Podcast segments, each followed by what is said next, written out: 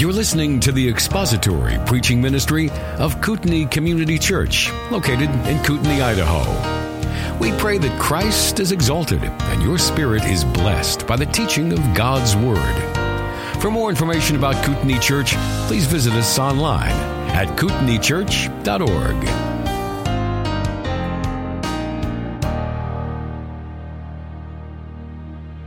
Would you open your Bibles to the book of 1 Thessalonians with me? Chapter 3. We'll read the first five verses. 1 Thessalonians chapter 3. Therefore, when we could endure it no longer, we thought it best to be left behind at Athens alone. And we sent Timothy, our brother and God's fellow worker in the gospel of Christ, to strengthen and encourage you as to your faith, so that no man may be disturbed by these afflictions, for you yourselves know that we have been destined for this. For indeed, when we were with you, we kept telling you in advance that we were going to suffer affliction. And so it came to pass, as you know. For this reason, when I could endure it no longer, I also sent to find out your faith, to find out about your faith, for fear that the tempter might have tempted you and our labor should be in vain. Would you join me in prayer? Father, as we look at your word, your blessed word this morning, it's there we look for hope, for illumination, for guidance, for instruction, for correction, for rebuke, for all the things that you will bring into your church to make it a glorious thing that will show the Lord Jesus Christ in this world. It is His glory that we seek. It is His glory that we want. And so this morning, as we look into your word, we ask for your wisdom, for your encouragement, and for your blessing, Lord, on these times when we live in times with potential affliction, which is what this section of scripture talks about. You will bring your people through. You have started a good thing in them and you will finish it. Of that we have every confidence. And we thank you for that and look forward to it. In your name we pray. In Jesus' name. Amen. So this morning, in 1 Thessalonians, we'll be talking a little bit about affliction. And you get a little bit of taste of it this morning, a little bit of a taste because those of you who came thinking Jim was going to be preaching, it's going to be something like expecting tri-tip at a venue and getting a half-eaten Big Mac. but what I do have is the Word of God, and that is always a feast. And I would like to, I would like to say one more thing before I get started. Dave's sermons are awesome.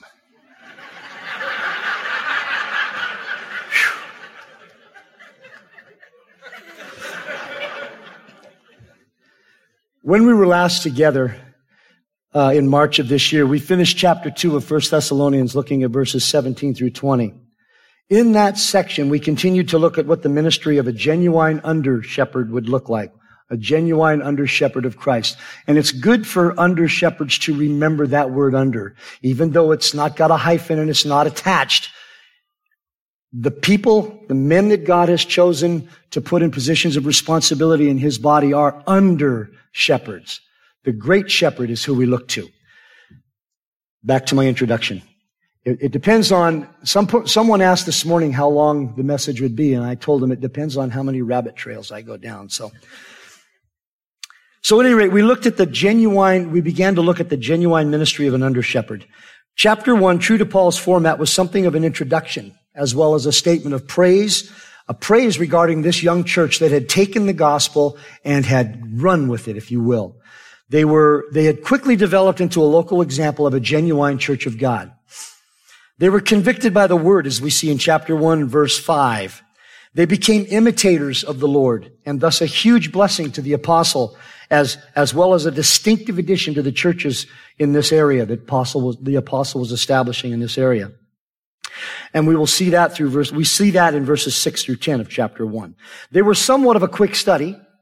Uh, and for that reason, possibly Paul had more than a little concern that there were probably some whose roots didn't run deep, as it talks about in the parable of the sower. Chapter two is a reminder to the Thessalonians of how Paul treated them.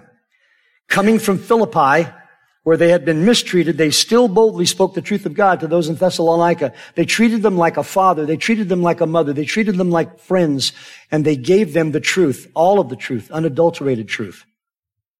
They used no flattering speech, as Paul and his companions mentioned, Paul mentions in his, in this, this uh, testament, this epistle. Nor did they look for glory. There's a good sign. of a genuine under shepherd of Christ.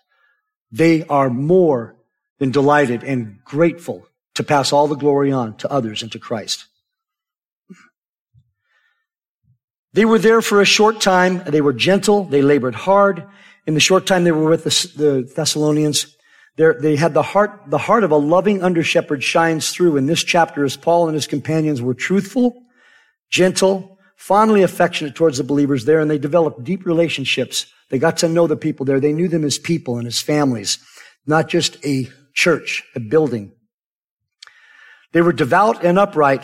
They behaved blamelessly, Paul says in, in the early, in chapter two. They exhorted, encouraged, and implored the believers in Thessalonica as a father would their own children, as verse 11 of chapter 2 explains. The Thessalonians received the word from Paul, Silvanus, and Timothy as the word from God, and they believed it. And that belief translated into a life, a beginning of the beginnings of a life of service. They followed the Holy Spirit. They allowed the Holy Spirit into their lives to transform them, to uh, take them from glory to glory, from grace to grace, as a believer will do. They endured suffering, even at the hands of their own fellow, fellow uh, countrymen, in verse 14. And then sadly, Paul and his companions had to leave. Throughout Paul's message to the Thessalonians, he continually made clear to them that the word he brought was in fact the true word of God. And they not only believed it, but they trusted God's word and they grew as they were sanctified by God's word. He also reminded them directly of how he loved them and how he blamelessly and devoutly ministered to them. In this, we see many of the characteristics that should typify a genuine under shepherd of the Lord Jesus Christ. One of the biggest statements he makes is in chapter 2, verse 6, where he says, Nor did we seek glory from men, either from you or from others, even though as apostles of Christ we might have asserted our authority. He did not seek the glory of men. He sought the glory of Christ. Today, this is one of the easier ways to identify the charlatan who uses scripture to enrich himself and seeks the glory of men. Paul, Silvanus, and Timothy never did this. They were only interested in advancing the Lord Jesus Christ in the world, and this was their food, it was their drink, it was their existence. They had to be spreading the gospel. Woe unto me, Paul said, for if I preach not the gospel, I have nothing to boast of, for I am under compulsion. For woe is me if I do not preach the gospel, in 1 Corinthians chapter 9, verse 16. And Paul finishes up chapter 2, reminding the Thessalonians that they had to be spirited away from Thessalonica for a short time. They wanted to come in the worst way, but Satan thwarted them, he says in verse 18. This created a good, if you will, anxiety in Paul's heart.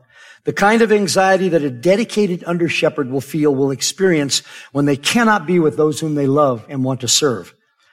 Those who they, who, whom the Lord Jesus Christ has entrusted to them. So chapter three, that's a quick review. Um, and so as, as, you who are regulars know, um, Jim is our main preacher, our main teaching elder, and he's up here Sunday after Sunday expositing the Word of God. We fill in, and so there's usually long stretches between the fill-ins, and so that's why we will tend to review stuff. So in verse chapter three starts with an unfortunate division of thought. If one were reading this as a book, without chapter headings or verse addresses, it would read something like this, starting with chapter 2, verse 17. I'm going to just read it quickly as it would have actually read in the original before the chapter divisions were put in. But we, brethren, having been bereft of you for a short while in person, not in spirit, were all the more eager with great desire to see your face. For we wanted to come to you, I, Paul, more than once, and yet Satan thwarted us. For who is our hope or joy or crown of exaltation? Is it not even you in the presence of our Lord Jesus at his coming? For you are our glory and joy. So when we could endure it no longer, we thought it best to be left behind at Athens alone, and we sent Timothy, our brother and God's fellow worker in the gospel of Christ, to strengthen and encourage you as to your faith, so that no man may be disturbed by these afflictions, as for you yourselves know that we have been destined for this. So you see how it's, it's, it's basically a long thought there that starts there and, and, culminates in the early parts of chapter three. And the divisions are convenient so that I can say, would you turn to 1 Thessalonians 3 verse 1 and you know where to turn to. If I was to say, would you turn in the Bible? And we're going to talk about the Thessalonian church. Okay. it's probably in First Thessalonians. Could be in Acts. He might even, you know. So chapter divisions are handy. I'm not running them down, but in this particular case, it's a split that kind of indicates a change of thought when there isn't one. Paul is continuing on. Therefore, when we could endure it no longer, he says. So leaving aside chapter designations, recognize from 217 to 35, we have basically one semi-long, painful and joyous description of Paul's heart to be with those in Thessalonica. So chapter three begins with a decision by the companions to tend to the needs of Thessalonica by sending Timothy. Paul has detailed some of Timothy's bona fides in, in uh, verse two. And he will, and later he speaks joyfully of the return of Timothy with the information he sent him for, uh, about the flourishing church in Thessalonica that was indeed truly growing from grace to grace every day in the glory of the Lord Jesus Christ through the word of God by the Holy Spirit. Chapter three continues with a statement about what causes an under shepherd to be joyous and thankful. He also, Paul also assures the Thessalonians that he prays for them and he seeks their very best in Christ. So these first five verses have a wealth of information about the ways an under shepherd can tend to the needs of the brethren. Now, I titled this the comfort, comfort for believers. And I don't want you to think it's a bait and switch because we're going to be talking about affliction. And how many of you are comforted by affliction? Man, if I could just be broke this week. If the car would just break down again. If those people would come and try to burn the house down one more time. Uh, uh, we don't need to seek affliction. So are you encouraged by that? You don't need to seek it. It's not something you have to chase. Um, the first five verses I said have a wealth. So here's three things that, that I will be referring to uh, as we walk through these five verses. What will an under shepherd, a genuine under shepherd, not do? They won't leave the believers alone and, I'm coining a word, unhelped. They will not leave believers alone and unhelped. Number two, they won't minimize the fact that believers will be afflicted. Verses three and four. And they won't ignore the possibility of apostasy in verse 5. So there are a couple of things to know about this first, the first section of chapter 3. First of all, in, in uh, 1 Thessalonians chapter 3, verse 1, therefore when we could endure it no longer. Paul uses what has been called the narrative we or the epistolary we there. Um, he is not talking about he, Silvanus, and Timothy necessarily. It is most likely that he is using we because Paul was a humble man and he did not like calling, attracting attention to himself. So he would use the word we as a narrative we to describe what he was doing in some cases. Not every case. Often it means we. But in this particular case, the, the, the construction indicates that he was talking about himself. Second, we're told not to be anxious. So I want you to know that his, his, his anxiety was not an ungodly anxiety as some might surmise. He had a deep, abiding love for every church that he planted and that he ministered in. And it wasn't just the church at large, it was the people in the church. He knew them. He knew their names. He knew their condition. He knew what they were struggling with. He missed them. This little church had gone, had just gone through some fiery trials and he was concerned about satanic influence. So it was a, a godly anxiety might be the wrong term, a godly concern that they be built up and strengthened. And we're going to talk, he's going to talk about that in this section here. We will see he, he was concerned that they might not know how to sustain one another. They were brand new Christians. How, how, do you remember back to when you were a brand new Christian? You knew everything, didn't you?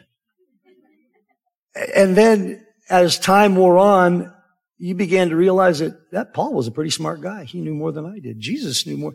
You began to learn and you began to bounce your ideas off of more mature believers and, and the body life that, that exists in a church grew you and you, your, some of your foolish ideas were put away and some of your ideas that you'd never thought of came to the fore and you grew and you became more useful, useful in the church, more useful to one another. That's what is Paul wants for this new church. They might not know how to sustain one another. We will see that these concerns were unfounded, but he didn't know that. Paul was Paul. He put his toga on one leg at a time, just like we do. Do you wear a toga? Well, I had to leave it in the, you know, it had to be historical. Finally, in this section is a beautiful insight into the heart of a loving under shepherd. While he would want to mitigate the suffering of the, the believers he loved as much as possible, Paul was a realist. And he knew that living in the world meant struggling in the world. A body of believers in a pagan world in the middle of the Roman Empire was a prime target for affliction. This is true in every age, and Paul pulls no punches in bringing solace and teaching to his charges. Now, no one who is really in their white right mind wants to be the bearer of bad news. Do you like bearing bad news to people? I get to ruin their day. I, no, yeah, that's whatever that was prompted by. Thank you.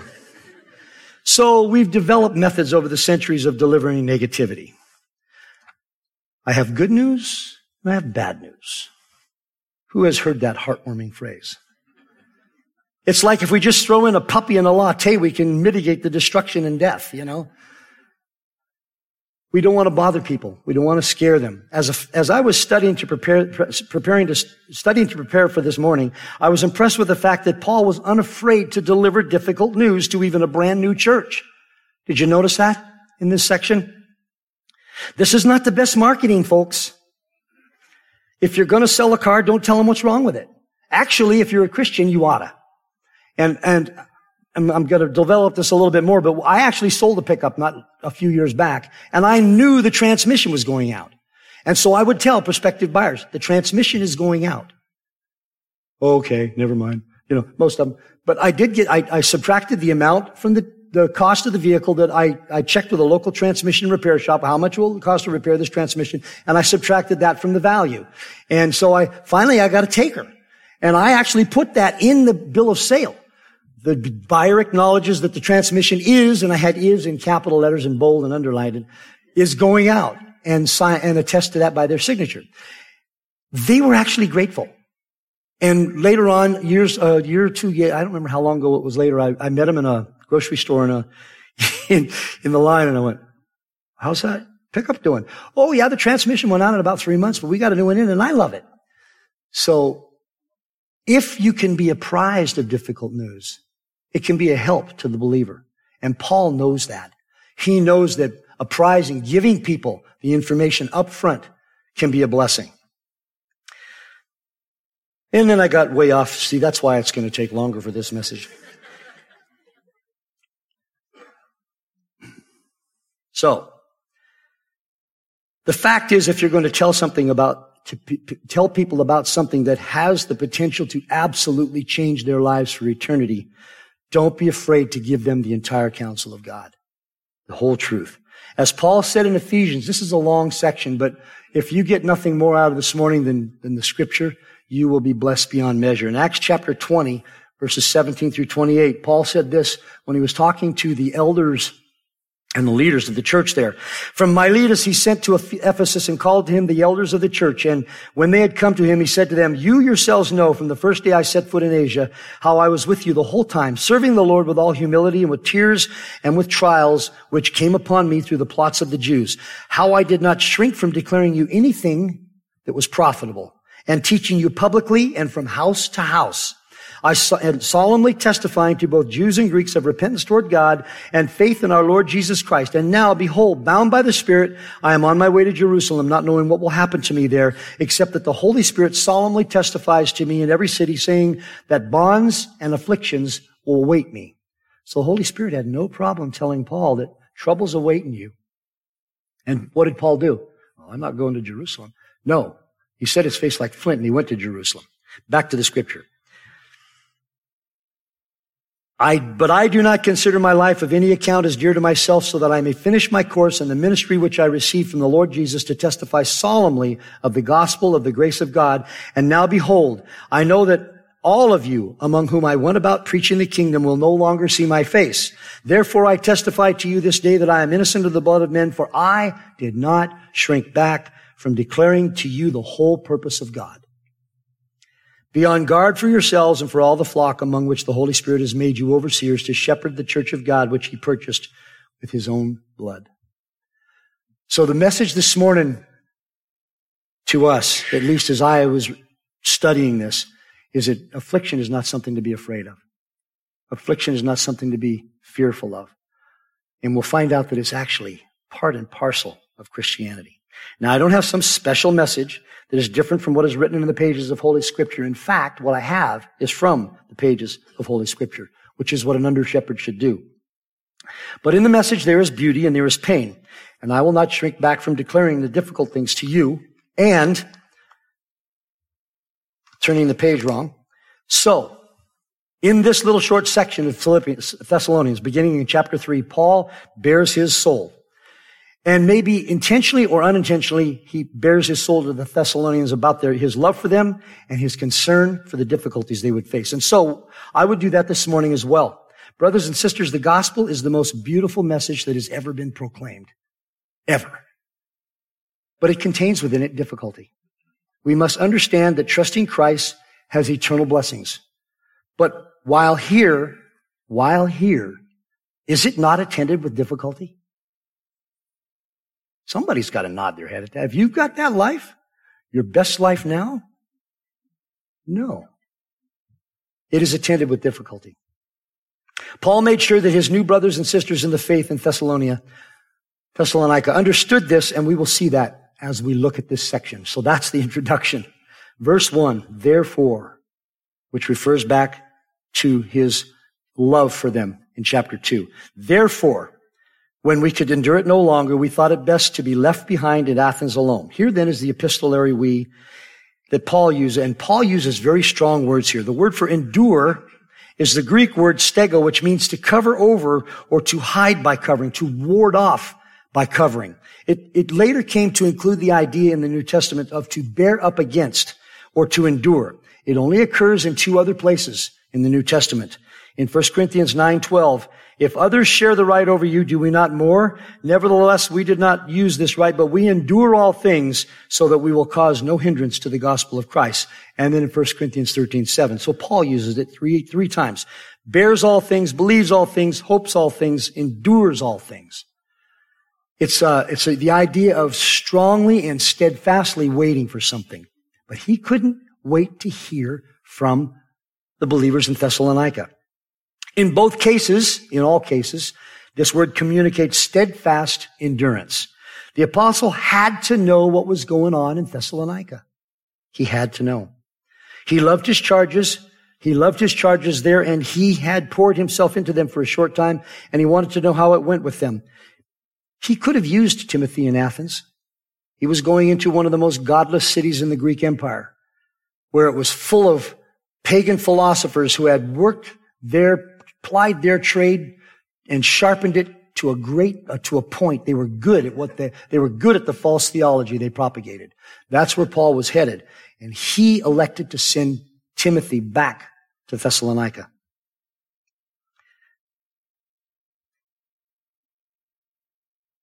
He was less concerned for himself than he was for his, his, his people, his people, if you will the church at Thessalonica. This is the true heart of a dedicated under shepherd. He will be more concerned for those that God has called him to serve than he will be about himself. When he believed there was a need in Thessalonica for support and encouragement, he stripped himself of that support and encouragement and sent Timothy back. The heart of a true under shepherd will always seek to meet the needs of those they serve more than they will meet their own needs. They will never leave believers alone and unhelped. There is a tendency today to talk about taking care of yourself, taking care of your personal needs. The big talk is making sure you take care of yourself first. I'm not going to talk about any uh, current events, just the philosophy itself. Look to your own needs first. Take care of yourself first. That's the idea. That's not how Paul operated. And it shouldn't be how a genuine servant of Christ operates. It's not that one shouldn't have a concern for their own needs. It's just that it has become a nasal uh, gazing operation that precludes servanthood. We cannot be servants if we are obsessed with ourselves. If we are obsessed with our needs, if we are obsessed with what is going on in our lives. We need to look to the needs of others. We need to look to the hurts, the pains, the concerns of others. This is what Paul did. Paul couldn't bear to think about those in Thessalonica struggling on their own. So he sent the best help he could because he couldn't go. And we sent Timothy in verse two. He says, our brother and God's fellow worker in the gospel of Christ to strengthen and to encourage you as to your faith. So if those you love need help and you can't go yourself, send the best you've got. Paul describes Timothy here with superlatives intentionally to give him better stature in the eyes of the Thessalonians, to know that he was sending genuine help to them. He called him God's fellow worker. That's a remarkable statement. Think about that. Not Paul's fellow worker, not Paul and Silvanus's, not the apostles' fellow worker, God's fellow worker. Uh, that's a, that's a, a wonderful title. A wonderful title. That's what he called him. It's an incredible appellation, and his work wasn't in just anything. It was in the gospel of Christ. he gives this praise to Timothy in the book of Philippians. Remember this praise? In Philippians chapter 2.20, Paul said this, For I have no one else of kindred spirit or like-minded who will genuinely be concerned for your welfare. Paul knew that if he couldn't go, if he could send Timothy, it would be almost as if he were going because Timothy was such a servant and had developed to such a potential of being everything Paul could have been himself. And his intention was that Timothy, oh, do you work for someone, by the way? This just, this thought just occurred to me. Here's another rabbit trail. They should be able to say that about you. I sent so and so because they will be genuinely concerned for your welfare. You ought to be, we ought to be that kind of servant in whatever area we are engaged. And his intention was that Timothy would strengthen and encourage their faith. The purpose was twofold. The word strengthen comes the idea of giving someone staying power, uh, whether it means holding them up or feeding them or, or biblical encouragement. This would be needed for new converts who had to face genuine persecution, sometimes for the first time. Um, their life was sailing along just like a normal Greek peasant life was at that time. And then they trusted Christ. Now all of a sudden people don't like them. Really badly don't like them. Some of them want to kill them. This would be needed for new converts who had to face genuine persecution. Paul had a close relationship with Timothy and he knew him well. He knew that he could trust him to take the proper biblical support to the converts in Thessalonica. This is another example of an under shepherd refusing to leave those they care for unhelped. And the strengthening wasn't for their emotional or mental well-being. It was for their faith. It was for their faith. Their trust in Christ needed to be firmed up, not with spurious demonstrations of pseudo power, but with the sure word of God. For this was the tool this is what gave strength to Paul and his companions, the gospel of Christ. This is what they took back to Thessalonica. They didn't take shows of power or demonstrations or anything else. They took back with them the very word of God that they used to plant that church. The strengthening here is a reminder to all of us, by the way, that it's not just enough to have a remarkable conversion. We've all seen remarkable conversions. They're on television, they're in the news, they're on Facebook, they're on Twitter. I can't remember the thing. The truth of the matter is demonstrated when one stays the course. Paul knew that there would be temptation in Thessalonica to run from the afflictions that were coming. Sometimes people mistake affliction for God's disfavor. More often than not, in the lives of faithful Christians, it's just the rotten world and all that goes along with it. And the fall that is mitigating against their walk with Christ. Don't misunderstand the difficulties in your life as some strange thing. Paul, Timothy would bring this truth to the Thessalonians as well. Peter put it this way. Uh, um, Dave read this before the message. He put it this way in his epistle. He said, Beloved, do not be surprised at the fiery ordeal among you, which comes upon you for your testing, as though some strange thing were happening to you. But to the degree that you share the sufferings of Christ, keep on muttering, complaining, Keep on rejoicing. Rejoicing. So that you also at the revelation of His glory, so that you may rejoice with exultation. If you are reviled for the name of Christ, you are blessed.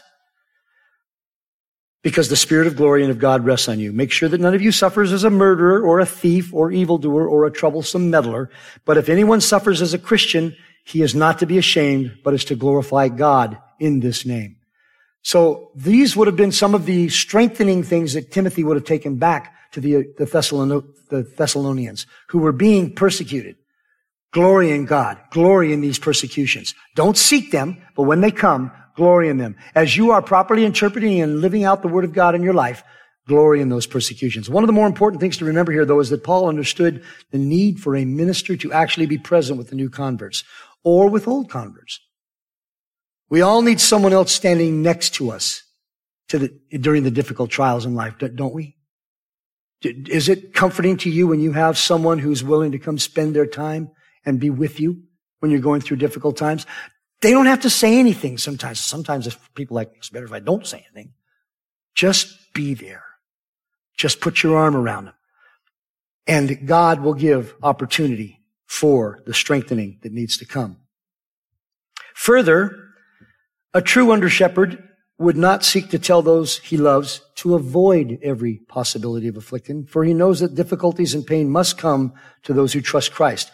And so in the next verse, Paul himself confirms that. So that, he says in chapter 3, verse 3, so that no one would be disturbed by these afflictions. For you yourselves know that we have been destined for this. I don't know how many times I've read Thessalonians. And I didn't ever really catch this. What, We're destined for things. There are some guarantee, there's some rock solid guarantees in the Christian life. And you know what's right at the top of the list? Persecution. Hey, do I see any? No arms are going up.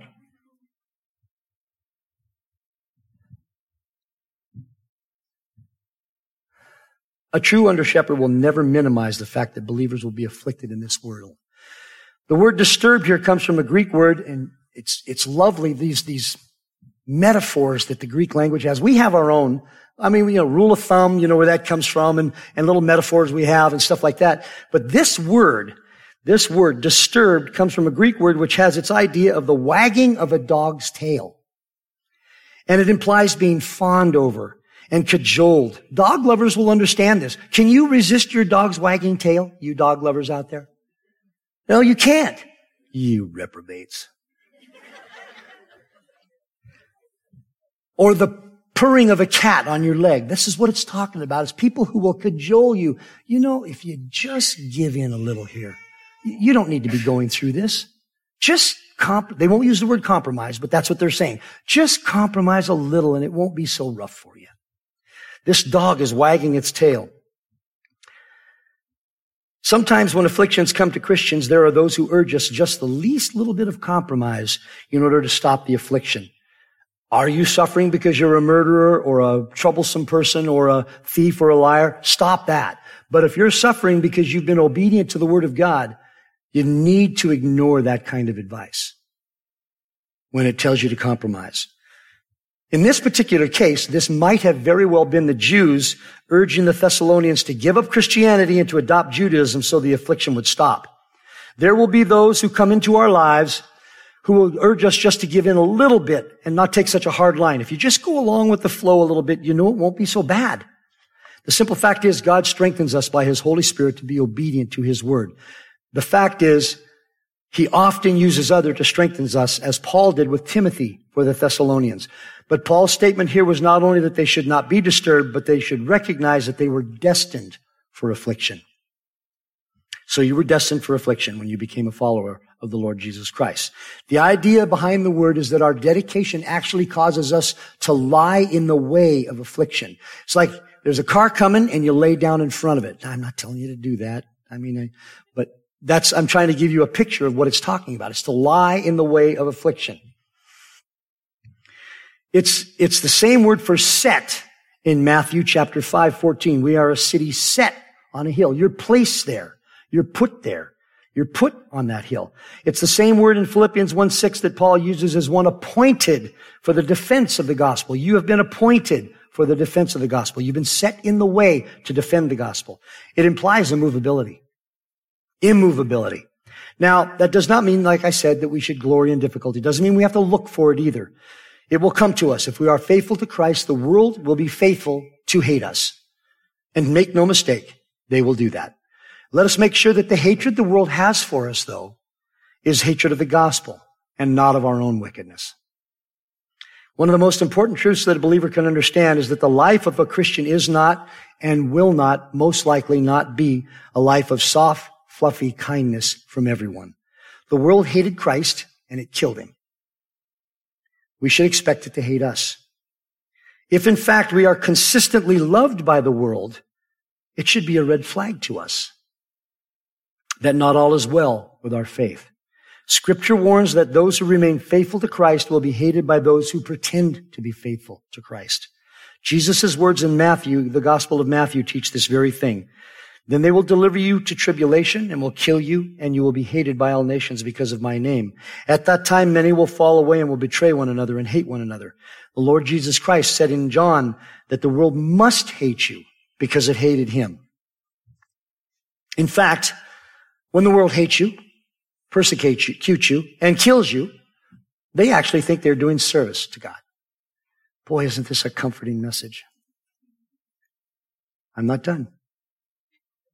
It's Friday, but Sundays are coming. They will make you outcast from the synagogue, but an hour is coming for everyone who kills you to think that he is offering service to God. These things they will do because they have not known the Father or me. Timothy had to make sure that the Thessalonians understood this. Their trials were not an anomaly, but as a matter of fact, they were a good indication that their lives were in fact lives of dedication and service to the Lord. We can't make this the only litmus test, of course. Don't do that. Scripture and Scripture alone is what we use to evaluate our lives of service to the Lord Jesus Christ.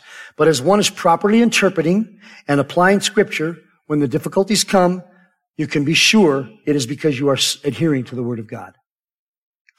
One note about translating this verse. Some people believe that the word we is again the epistolary and refers to Paul only.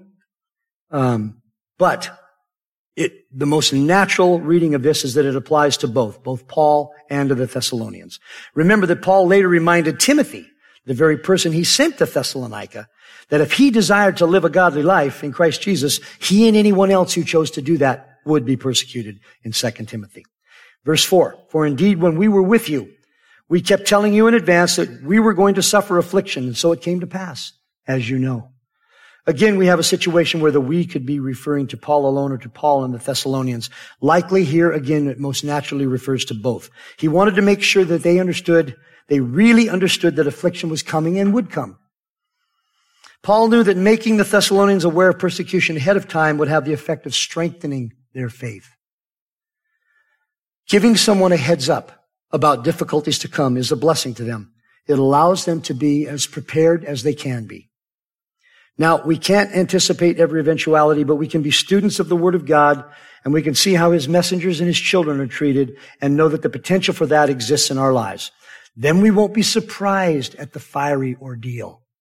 We will be more prepared to resist Him Firm in your faith, knowing that the same experiences of suffering are being accomplished by your brethren who are in the world. I stole that from your book two, Dave, First Peter.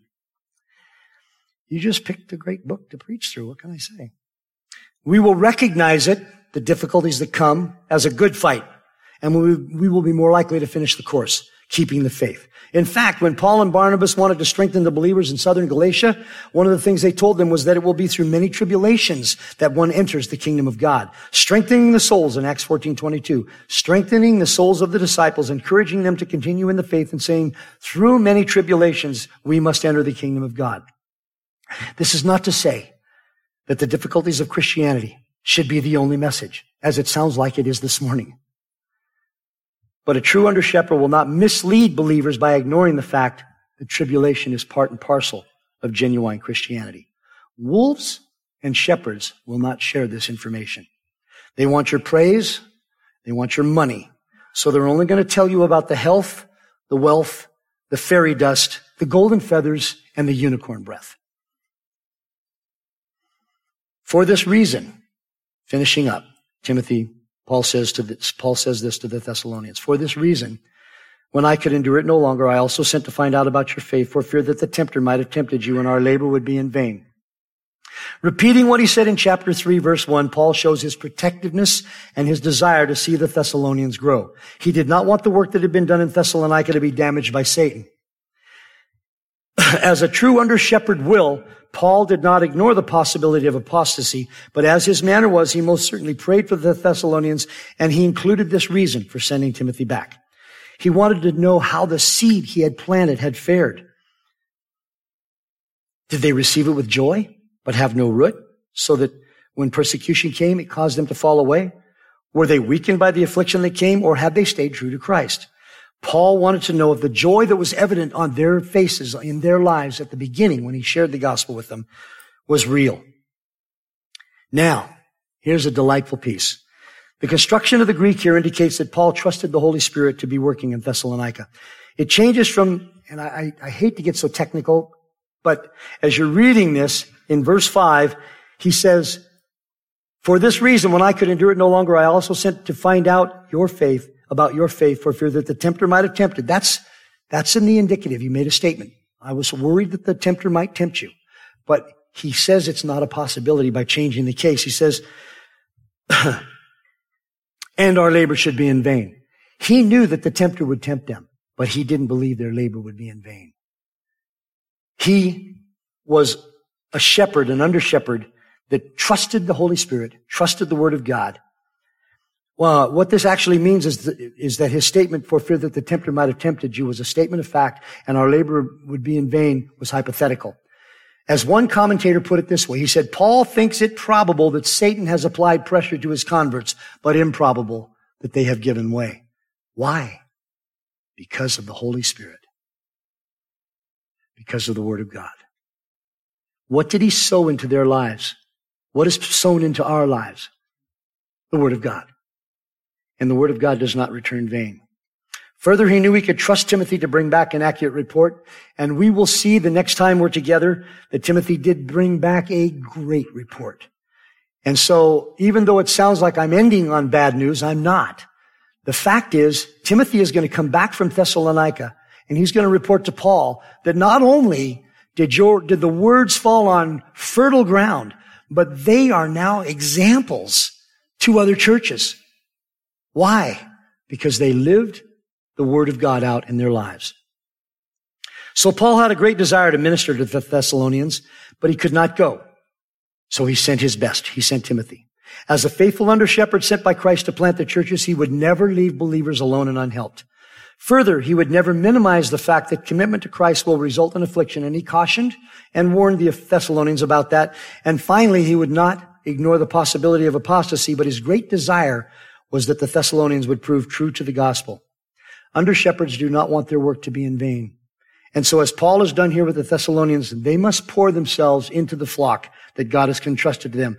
They cannot leave them alone, unhelped, and bereft of teaching. They must be sure to tell the truth about life so that those who come are, they know that they are destined for difficulties and not shocked by the afflictions that come. They should never ignore the possibility of, of apostasy, apostasy, but always trust Christ to finish the work that he started in the lives of those who have put their trust in him. So in closing, although it may seem I focus too much on the negative this morning, it is negative. It is a negative that we need to know so we can be prepared. As we face the difficulties that may be coming in these days, we must remember that Philippians 1 6 is a promise. And that Romans 28 28 is not a cliche. And frankly, there's no better way to end a message than to end it with scripture. And so I close with this, Philippians 1 6. For I am confident of this very thing, that he who began a good work in you will perfect it in the day of Christ. And Romans 8 28 through 30. And the Philippi, or the Thessalonians needed to hear this. And we know that God causes all things to work together for good to those who love God, to those who are called according to his purpose. For those whom he foreknew, he also predestined to become conformed to the image of his son, so that he would be the firstborn among many, among many brethren. And these whom he predestined, he also called, and those whom he called, he also justified, and those whom he justified, he also glorified. Thank you for listening to the latest podcast from Kootenai Church. If you'd like to learn more about Kootenai Church or to donate to our church ministry, you can do so online by visiting kootenaichurch.org. We hope you enjoyed this podcast and pray you'll join us again next time. Once again, Thank you for listening.